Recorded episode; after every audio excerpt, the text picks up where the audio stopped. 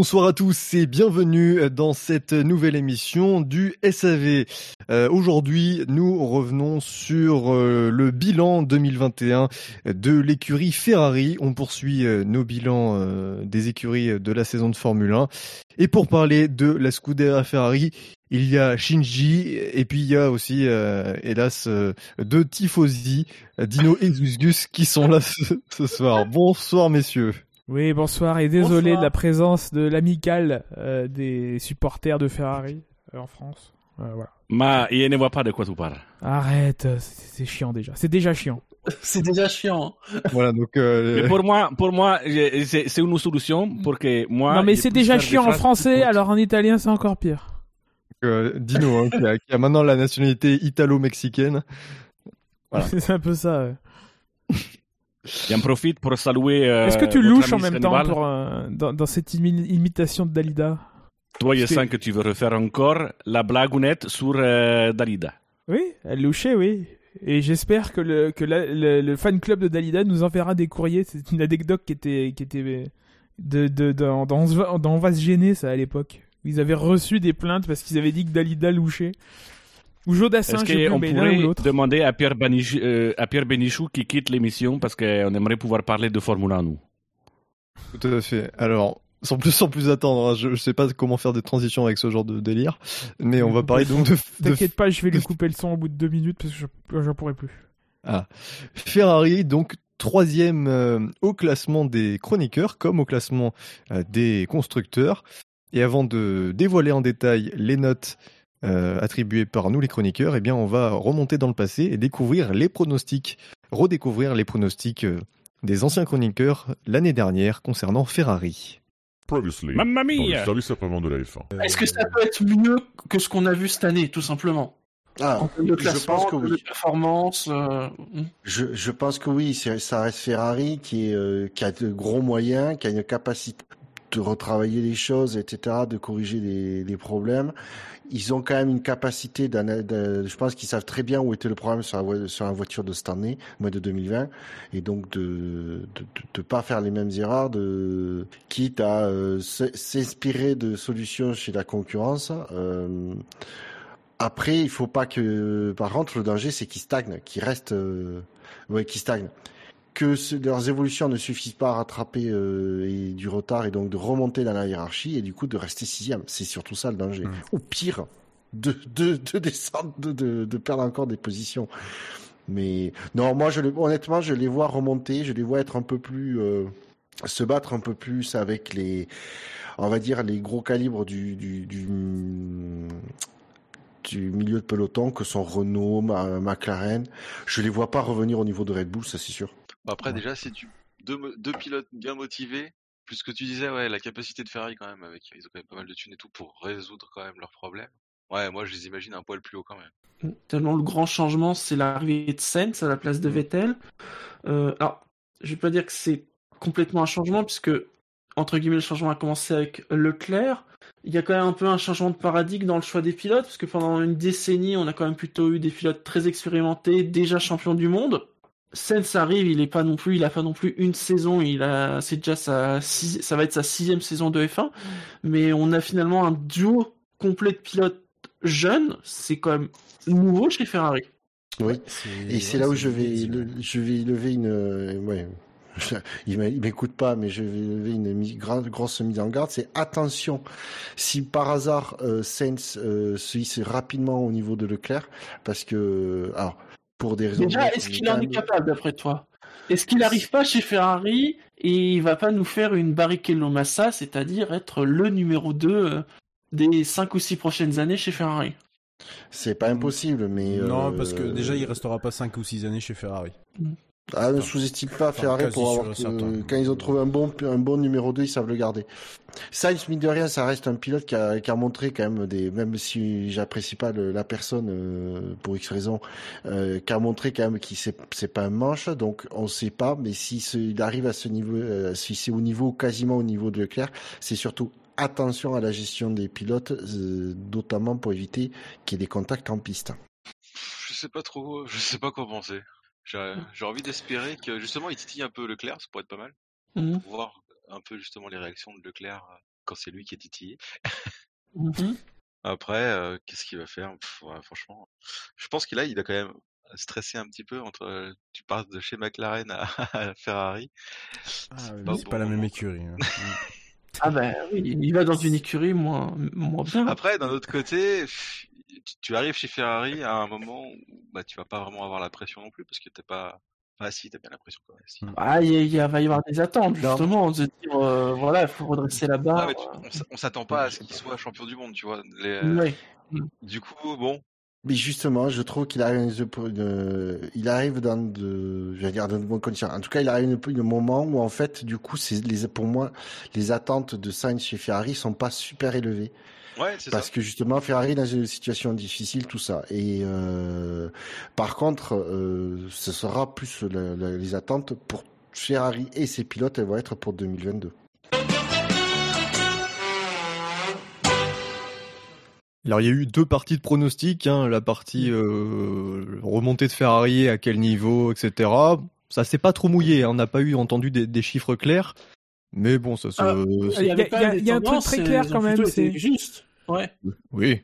Il y a un truc très clair par contre. C'est, j'ai entendu quelqu'un dire Ferrari moins bonne écurie que McLaren. Il m'a semblé percevoir ça de la bouche de l'un d'entre nous ici présent. Il va falloir s'expliquer, monsieur J. Ouais, Monsieur J qui a en plus de ça insisté hein, pour concernant le cas Sainz, voilà, est-ce que ça allait pas être un numéro 2 bon, Monsieur J, en tant que supporter sempiternel de Kimi Raikkonen, une dent contre Ferrari, c'est tout, voilà. Je veux trouver que ça parce que évidemment en tout point, non, ça tu l'as dit, c'est une phrase que j'isolerai. Ça a été prononcé. Ça ne passe pas. Shinji, ça ne passe pas. Je suis désolé, mais je me vois dans l'obligation de prendre des mesures. Voilà. J'ai aucun pouvoir, donc je voilà, mais je vais le faire. Ferrari donc qui aura remonté la pente en partie en se classant 3e au championnat constructeur FIA avec 323,5 points. Et donc au classement pilote, Carlos Sainz est 5e avec 164,5 points devant Charles Leclerc 7e avec 159 unités, donc c'est quand même assez serré. Au classement du SAV, Ferrari se classe à c'est la bien déjà, il place. Se classe cette classe. C'était pas facile. Hein. Faut rappeler qu'en 2020, ils ont à chaque fois ils sont à chaque fois dans le quinté moins. Ils se classaient pas. Voilà, toujours dans le quinté moins. Ils étaient inclassables. Et là, 4e au championnat constructeur avec 54 points. Donc là, dans ce classement, ils sont devancés par McLaren. Et du côté des pilotes, hein, dans ce classement du SAV, c'est Charles Leclerc qui est devant Sainz, 5e avec 32 points, le Monégasque, alors que Sainz est 9e avec 26 unités. Et pour terminer, alors oui, on va quand même rappeler le meilleur résultat de Ferrari, donc qui sont une 2e place pour Charles Leclerc à Silverstone. Ça, c'est le meilleur résultat de l'équipe à égalité avec la 2e place de Carlos Sainz à Monaco. Et la meilleure position en qualification, ce sont évidemment les 2 pôles positions signées par Charles Leclerc à Monaco et à Bakou. Et on conclut par les notes données par les chroniqueurs sur le cas Ferrari. Benlop a mis 18, j'ai mis 13, Buchor 16, Dino 14,55, Fab 17, Gusgus 14,5, McLovin 13, Scani 12, Shinji et Spiger 14, Toms 18 et Yannick Doc 13,5. Vos impressions générales sur la saison 2021 de Ferrari? Ah bah c'est mieux, c'est beaucoup mieux. Comme ça avait été un peu pronostiqué, ça n'est pas revenu au niveau des top teams, mais c'est revenu en tout cas en ordre de marche. Pour moi, ça a même dépassé, je pense, les espérances de ce point de vue-là. Oui. On pouvait s'attendre à ce qu'ils préparent peut-être davantage 2022 et au final qu'ils se contentent d'une 4e place ou même peut-être même d'une 5e place tellement la saison précédente avait été indigente. Ils sont allés chercher la 3e place face à McLaren. Ouais. Et peut-être je dirais pas une déception, mais une frustration, pas de victoire. Alors que McLaren a gagné, que Alpine a gagné, il y a eu Monaco. Mais non, ça patatras. Il y a eu Silverstone à 3 tours. Oui, mais nous on veut des vraies victoires. Oui. Fait. Nous, on veut des victoires à la régulière, quoi, pas des victoires de raccro obtenues dans des conditions un peu. Nous, on préfère quand j'ai des accords secrets qui scellent nos victoires. Ah bah ça c'est clair que depuis 2 saisons, Ferrari n'a aucun accord secret. Hein. On peut pas reprocher. Alors au non, niveau mais, de la justement, ce qui est intéressant avec cette saison, c'est une saison solide où ils ont quasiment fait ce qui était possible de faire avec le matériel qu'ils ont conçu. Et qui était difficilement, mais on l'a déjà dit, pour toutes les écuries évolutives par rapport à la saison précédente. Donc c'est une saison où c'était intéressant de bosser sur l'exploitation plus que sur le matériel, surtout avec les budgets capés et toutes les restrictions qui sont en cours aujourd'hui. Voilà, c'était intéressant de travailler sur la piste et on voit qu'il y a eu du boulot parce que mine de rien, on a très peu parlé, j'ai eu l'impression en mal, de ce que faisait Ferrari en termes de stratégie, en termes de politique interne dans l'écurie, en termes d'ambiance dans les pilotes, voilà. Donc c'est bien, c'est pas non plus très bien parce que Ferrari, on s'attend qu'ils jouent pour le titre, etc. Bon, c'était impossible pour eux de remonter comme ça, mais cette saison, mais c'est de bon augure pour la suite, qui rebat les cartes quand même la suite, donc bon.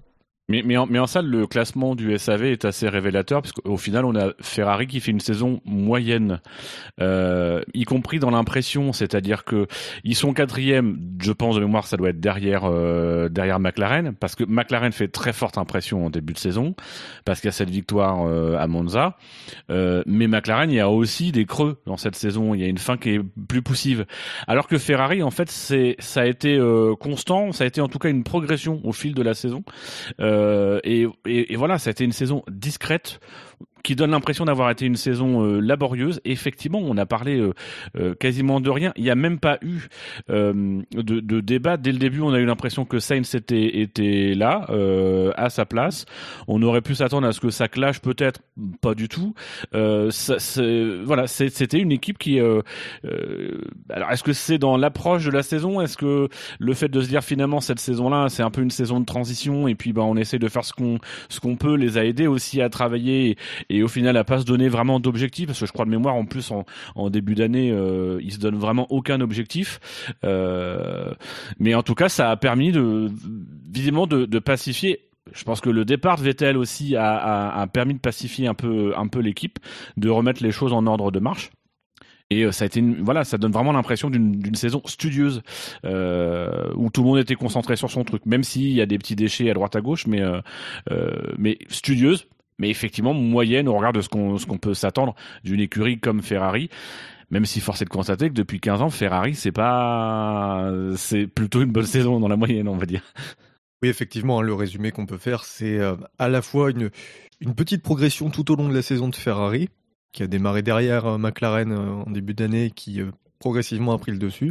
Et puis, l'aspect positif pour la Scuderia, c'est que en mettant de côté l'aspect performance, effectivement, la gestion des week-ends était vraiment très bonne.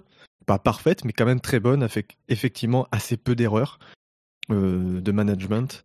Aidé en cela par une paire de pilotes qui s'entendaient très bien, et malgré le niveau de compétition élevée entre eux, mine de rien. Ouais, après, ils jouent pas des podiums, des victoires et des places non plus, avec des enjeux énormes. Donc ça aide aussi à travailler et à se porter vers des objectifs. Ça aide à jouer collectif, quoi. Le jour où ils se battront pour plus, on verra. On verra où on en sera. Je veux dire, les premières années de Hamilton-Rosberg, quand ils jouaient la deuxième, enfin la première année pour le coup, quand ils étaient 3e au championnat, et c'est bien passé parce qu'ils n'étaient pas en lutte pour le titre, quoi.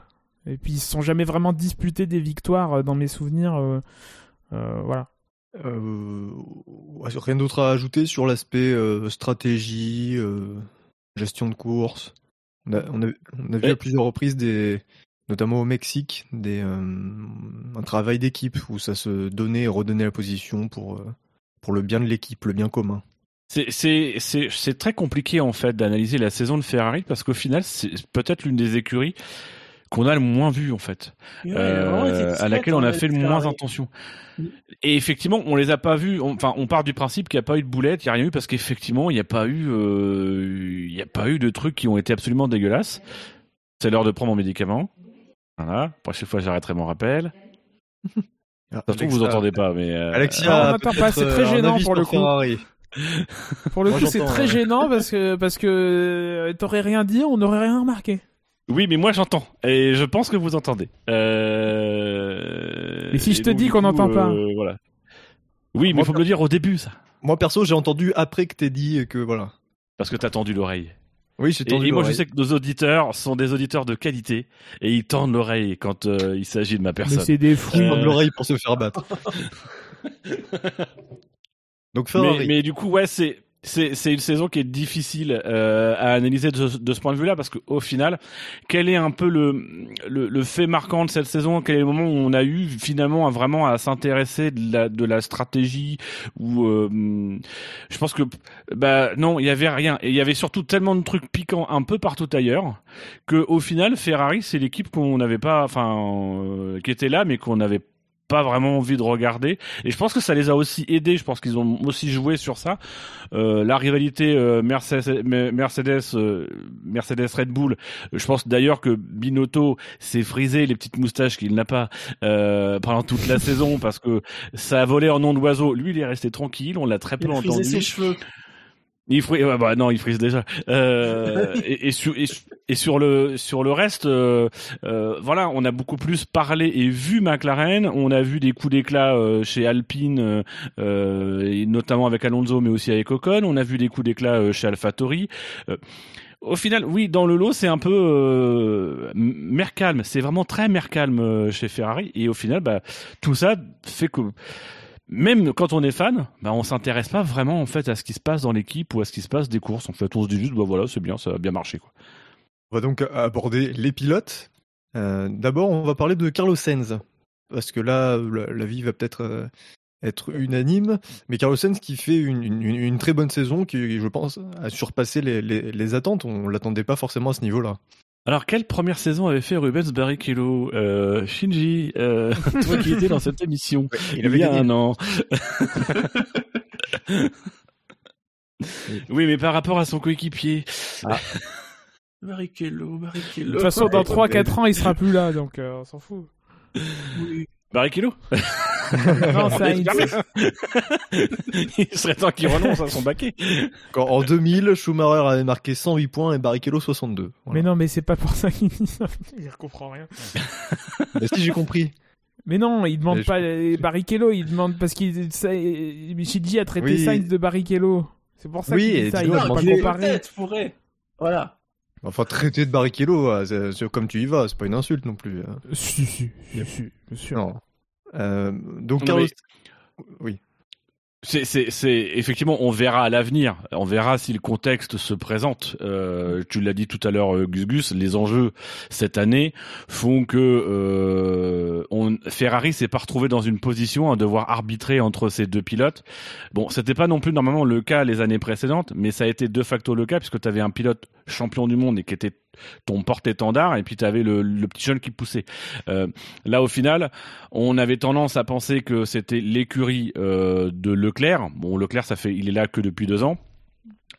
Et au final, Sainz y a fait sa place, et on lui a laissé aussi faire sa place, parce que pour le moment, il n'y a pas d'enjeu, parce que pour le moment, tout l'intérêt de l'équipe, c'est de faire en sorte que ça marche bien.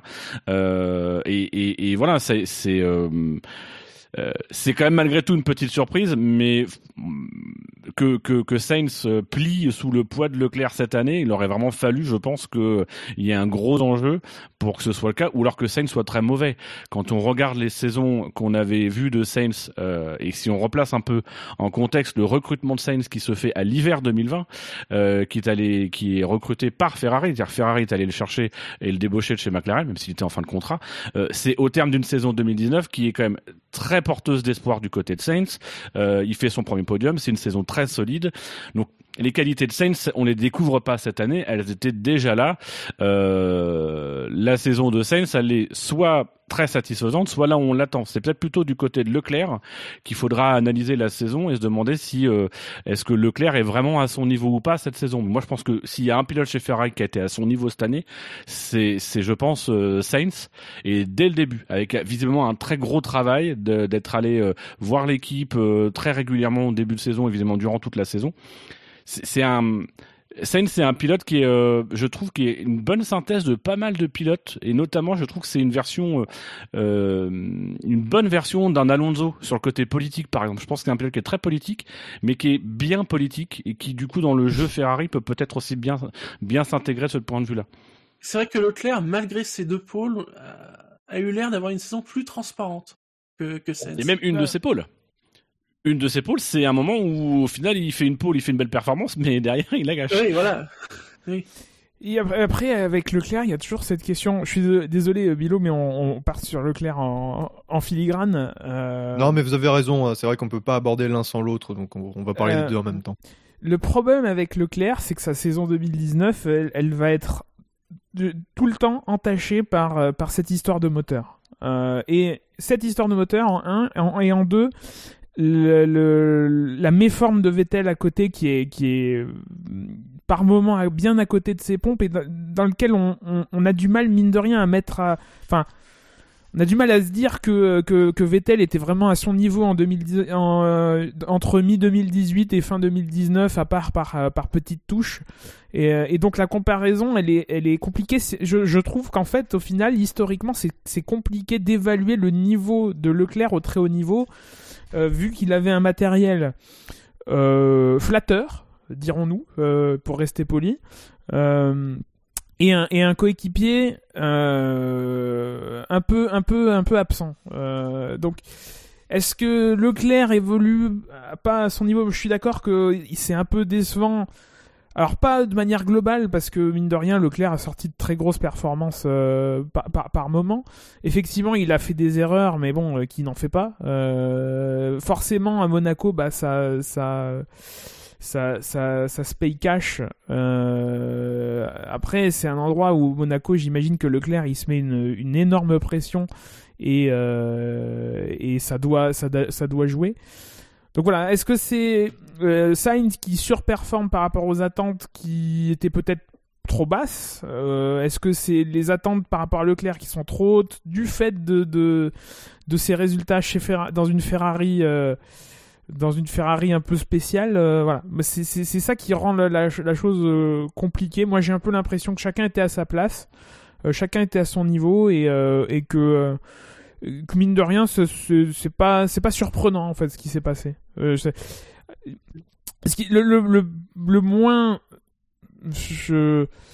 c'est cette capacité de Sainz à finalement arriver chez Ferrari et à pas là où d'autres dans d'autres écuries on l'a déjà abordé où on va l'aborder se sont révélés, enfin l'adaptation s'est révélée beaucoup plus compliquée. Sainz, effectivement, on avait l'impression qu'il était là depuis 5 ans quoi. Au bout de 5 courses, on a l'impression qu'il était là depuis toujours. Même ne serait-ce qu'en termes de pilotage, quoi. Il n'a pas eu l'impression de galérer à découvrir une nouvelle voiture. Alors, moi, je vais rentrer dans le vif du sujet parce que ça fait l'objet de débats un petit peu partout en ce qui concerne la comparaison entre Sainz et Leclerc. Alors, autant je suis assez bluffé de la saison de Sainz. Il a été bon, il a été très bon parce qu'il s'est vite mis au niveau. Il y a les 4 premières courses qui ont été un peu difficiles sans qu'il soit non plus totalement à la ramasse, hein. Il a bien mieux géré ses premiers Grands Prix par rapport à un Ricardo par exemple ou à un Alonso. Et après il s'est vraiment mis au niveau mais tout en étant derrière Leclerc. Et en fait là où je veux en venir c'est que là où Sainz je l'ai trouvé très bon, je trouve que la saison de Leclerc, contrairement à ce qui se dit un peu partout, elle n'est pas décevante et je la trouve même très bonne. Je vois des progrès chez Leclerc dans la régularité, dans la performance en rythme de course. La performance en rythme de course, c'est un domaine qu'il devait travailler depuis son arrivée chez Ferrari. Et ça s'est vu, mine de rien, sur les rythmes de course. Je l'ai trouvé aussi très régulier, parce que mine de rien, alors ça parle beaucoup d'erreurs de Leclerc a fait des erreurs et tout, toujours des erreurs. Au final, enfin arrêtez-moi si je me trompe, mais j'ai l'impression que les erreurs de Leclerc cette saison, c'est quoi ? Sa qualif à Monaco et son premier tour en Styrie où il se plante. Oui, enfin oui, il fait une mauvaise manœuvre sur Gasly. Jeddah ? En qualif. C'est aux essais ça. Non, c'est en essai, je crois. C'est aux essais. Ouais. Ah, du coup, oui, c'est Schumacher en qualif. C'est pas comme si on avait parlé pendant la sélection des SAV. La quoi la sélection. Wow. Donc voilà, en vraie erreur, parce que je vais pas compter les essais libres. Si on se met à compter les essais libres dans les erreurs, on n'est pas sorti. Dans les moments qui comptent, contrairement à Leclerc à Jeddah.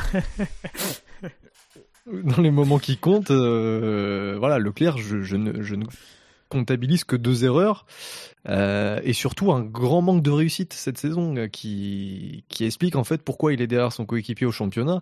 Faut quand même rappeler que il y a Budapest, il y a un 15-0 pour Sainz, alors que Leclerc part devant en qualif, mais il se fait percuter, alors que Sainz se fait pas percuter et il peut finir la course. Certes, une très belle course au demeurant, mais voilà, il peut la finir et forcément avec beaucoup de points, parce qu'il y a pas mal d'abandons devant. Il y a la Russie, où Leclerc part dernier, Sainz part deuxième, et au final, à 6 tours du but, Leclerc, il est tout proche en fait de dépasser Sainz.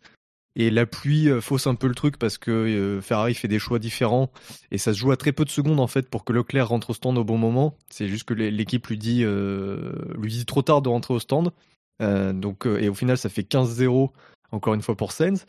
Il y a le Grand Prix de Monaco. Alors certes, c'est une erreur de Leclerc en qualif, ça on est bien d'accord, mais c'est ça a des conséquences beaucoup trop fortes par rapport à cette situation, parce que on serait dans un autre Grand Prix, un autre circuit, ou alors une autre position sur la grille, et je pense que Ferrari prend moins de risques et qui conduisent peut-être à une pénalité de 5 places sur la grille, mais du coup Leclerc peut faire la course en partant 6 ou 7ème et peut marquer des points. Là, il se prend un 18-0 face à Sainz en ne pouvant pas courir, même si c'est de premier abord sa faute.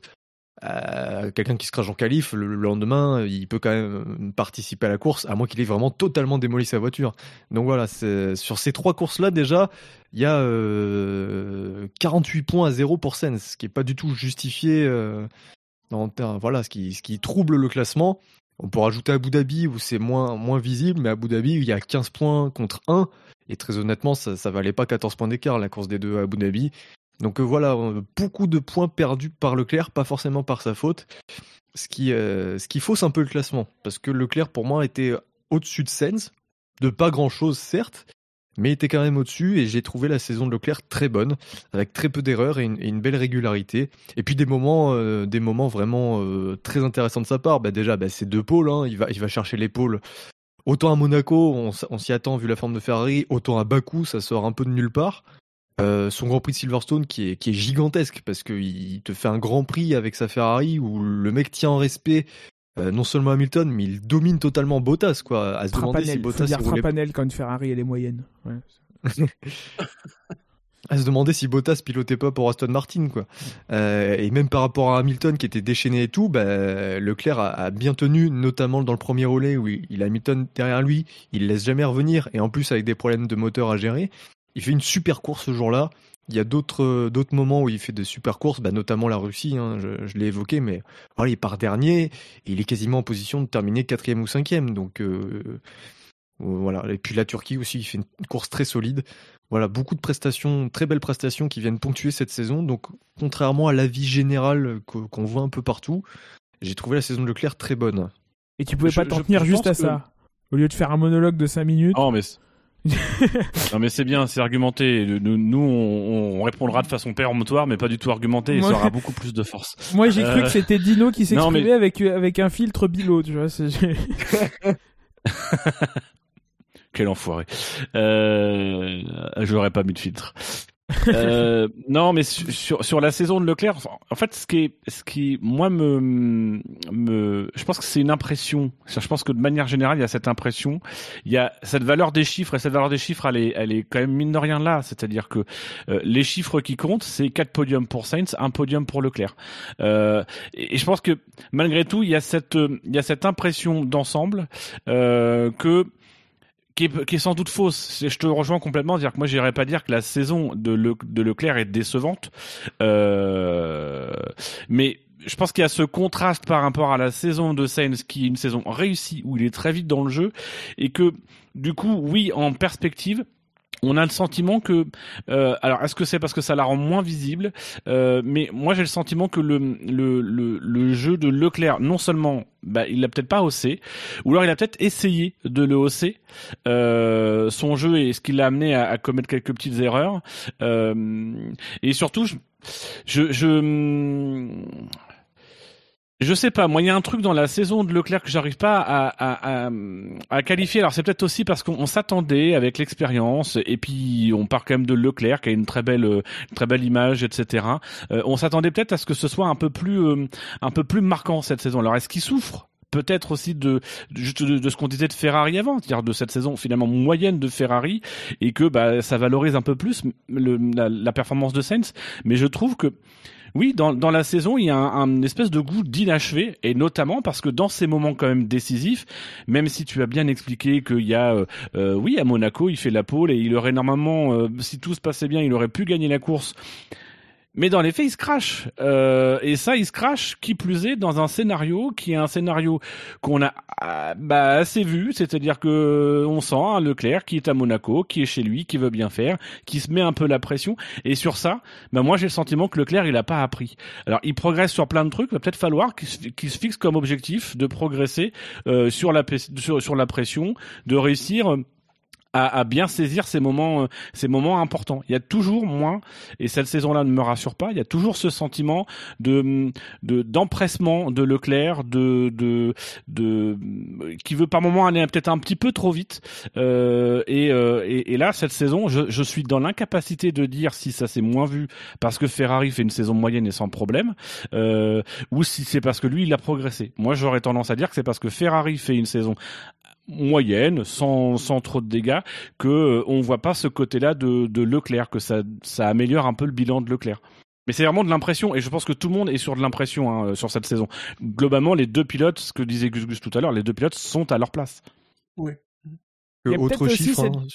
Vas-y. Juste autre chiffre hein, sur les confrontations en course, notamment. Quand les deux pilotes ont vu l'arrivée, c'est 14-5 hein, pour Leclerc. Si on rajoute Monaco et la Hongrie que j'ai enlevée, ça fait 14-7. Donc il y a quand même une domination de Leclerc, quoi. C'est juste vos chiffres sont faux. Les Français ne veulent pas des chiffres, les Français veulent des faits, les Français veulent des décisions. C'est les faits. Donc il y a des gros putsch de Sainz en termes de points. Non, mais il y a de ce que je disais tout à l'heure. Je pense qu'il y a beaucoup d'attentes envers Leclerc, notamment en France et en francophonie, dirons-nous. Et peut-être aussi qu'on s'attendait à ce que Leclerc prenne une espèce de rôle de leader. Moi, je me mets pas là-dedans. Moi, je m'attends à rien. Je regarde ce qui se passe et puis j'attends. Mais peut-être que on s'attendait à ce qu'il prenne un rôle de leader, de meneur, et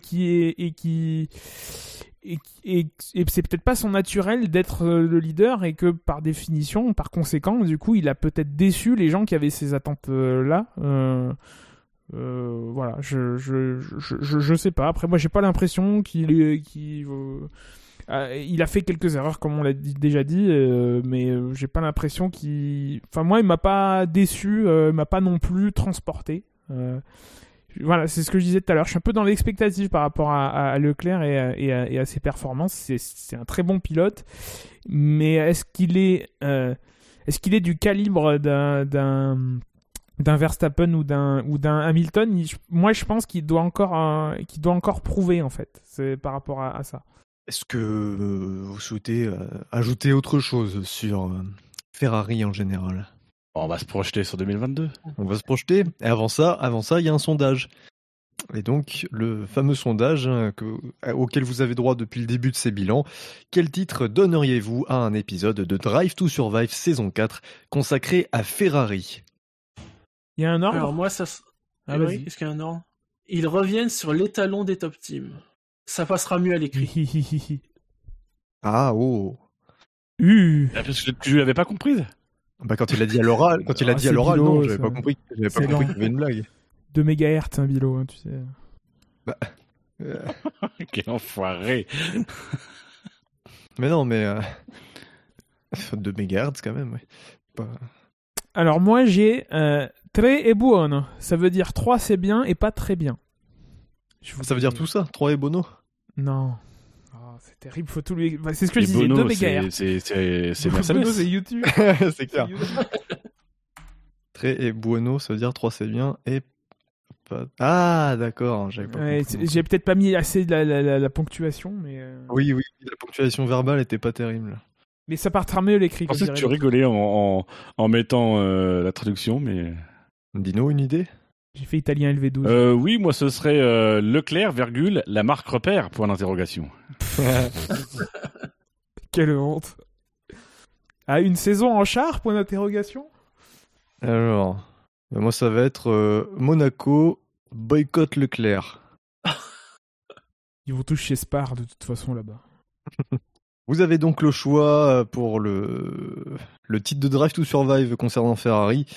Entre ils reviennent sur l'étalon des top teams, très et buono, ça veut dire 3 c'est bien et pas très bien, Leclerc la marque repère et Monaco boycott Leclerc. Donc comme d'habitude, vous vous rendez sur notre site internet savf1.fr. Alors peut-être petite précision, puisque les bilans vont être publiés assez rapidement. Si vous arrivez quelques jours après la publication, il faut aller dans l'article pour pouvoir voter au sondage et pas forcément sur la première page du site internet. Ah oui, assez rapidement les uns par rapport aux autres. Oui. Oui. Mais en même temps, les uns par rapport aux autres. En même temps, on est le 12 janvier. Hein. Oui. Oula. Mais en même temps, si vous vous rendez, si vous écoutez ce podcast, ça veut dire que la plupart du temps, vous allez être sur la page de l'article consacré à Ferrari et donc vous allez pouvoir voter directement. Non, parce que les gens écoutent depuis leur application de podcast et là, ils n'ont pas accès au sondage. Oui. Donc du coup, ils vont sur le plus souvent. SAVF1.fr. Oui, mais ça, je l'ai dit, SAVF1.fr. Oui, mais je le redis. Oui, ben non. Mais merci de l'avoir dit. Mais on ne le dit jamais assez. Voilà, SAVF1.fr. Alors, vos pronos du coup. On passe aux pronos pour 2022.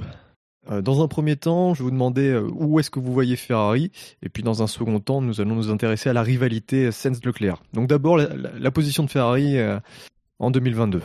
Alors, c'est beaucoup plus compliqué que cette année. Ouais. Mais pour tout le monde, de toute façon, là... Bah oui. On rentre un peu dans... Ils sont dans une bonne dynamique maintenant. Ils se pointent avec une voiture conçue autour d'un concept aéro raté. C'est 7 ou 8, quoi. Alors, sachez que dans le bilan de McLaren, que vous avez pu écouter il y a quelques jours, donc certains de nos chroniqueurs ont... En faisant le prono de McLaren, ont finalement laissé entendre qu'ils voyaient Ferrari en deuxième force en 2022. Est-ce que ce serait, c'est votre avis ou vous pensez qu'il y a d'autres équipes qui vont les dévancer ? Moi, je pense que Ferrari, c'est champion constructeur, mais pas pilote. Ah ouais, à ce moment-là. Ah, ça se mouille, c'est bien, on aime ça. Ah bah oui, il faut se mouiller. Alors attention, c'est du mouillage avec espoir. Moi, je dirais 3, beaucoup plus proche des deux top teams, mais pas au point de jouer le titre. Mais les victoires, par contre. Moi, je suis assez d'accord avec Shinji. Je vois pas. Je vois quand même Ferrari. Ça fait longtemps qu'ils ne se sont pas montrés à un niveau d'équipe potentiellement championne du monde. Même en 2017, 2018, ils étaient pas à un niveau comparable à Mercedes à l'époque. Donc il leur manque encore quelques saisons de retour au niveau. C'est quand même une équipe qui a changé par rapport à ces périodes-là et qui a besoin de goûter à ce que doit et de retrouver ce qui fait d'une équipe, pas une équipe qui joue des victoires, mais aussi une équipe championne du monde. Donc même s'ils arrivent avec une voiture qui sur le papier est bonne, moi, je les vois pas être champion, donc ce sera pas plus haut que 2, et je pense que 3, c'est le plus plausible. Ouais, moi aussi, je les vois 3e, mais avec une belle remontée quand même sur le premier et le deuxième, sachant que moi, je les vois quand même faire mieux que Red Bull, par exemple, mais en étant 3e. Mais par contre, en termes de points, etc., et de rythme, je les vois se rapprocher vraiment des deux premiers. Eux-mêmes, apparemment, sont prudents sur les objectifs de l'an prochain, et ils disent, pour l'instant, on vise des victoires. Après, Red Bull, c'est une voiture et demie, donc c'est plus facile quand t'as deux vraies voitures que... au classement constructeur. Ils visent des victoires en 2022 ? Ferrari, oui. Ah oui, intéressant. Bah, c'est un objectif raisonnable. Un objectif raisonnable, oui. Et alors, concernant le duel Sainz-Leclerc, est-ce que vous voyez Sainz garder... continuer de terminer devant Leclerc ? Est-ce que vous voyez Sainz creuser l'écart ? Est-ce que vous voyez Leclerc inverser la tendance ? Je pense que ça pourrait être encore très serré. Et il pourrait peut-être finir la saison peut-être avec chacun une victoire, par exemple. Ou deux victoires chacun. Tu vois, quelque chose quand même d'assez serré. Ou 11 chacun. Là, c'est...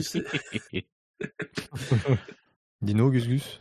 Moi, je pense qu'il n'y a aucune raison qu'il y ait un cavalier seul de l'un ou l'autre par rapport à, de l'un par rapport à l'autre ou inversement, quel que soit l'un ou l'autre.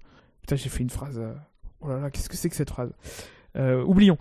Donc oui, je pense que ce sera assez serré entre les deux.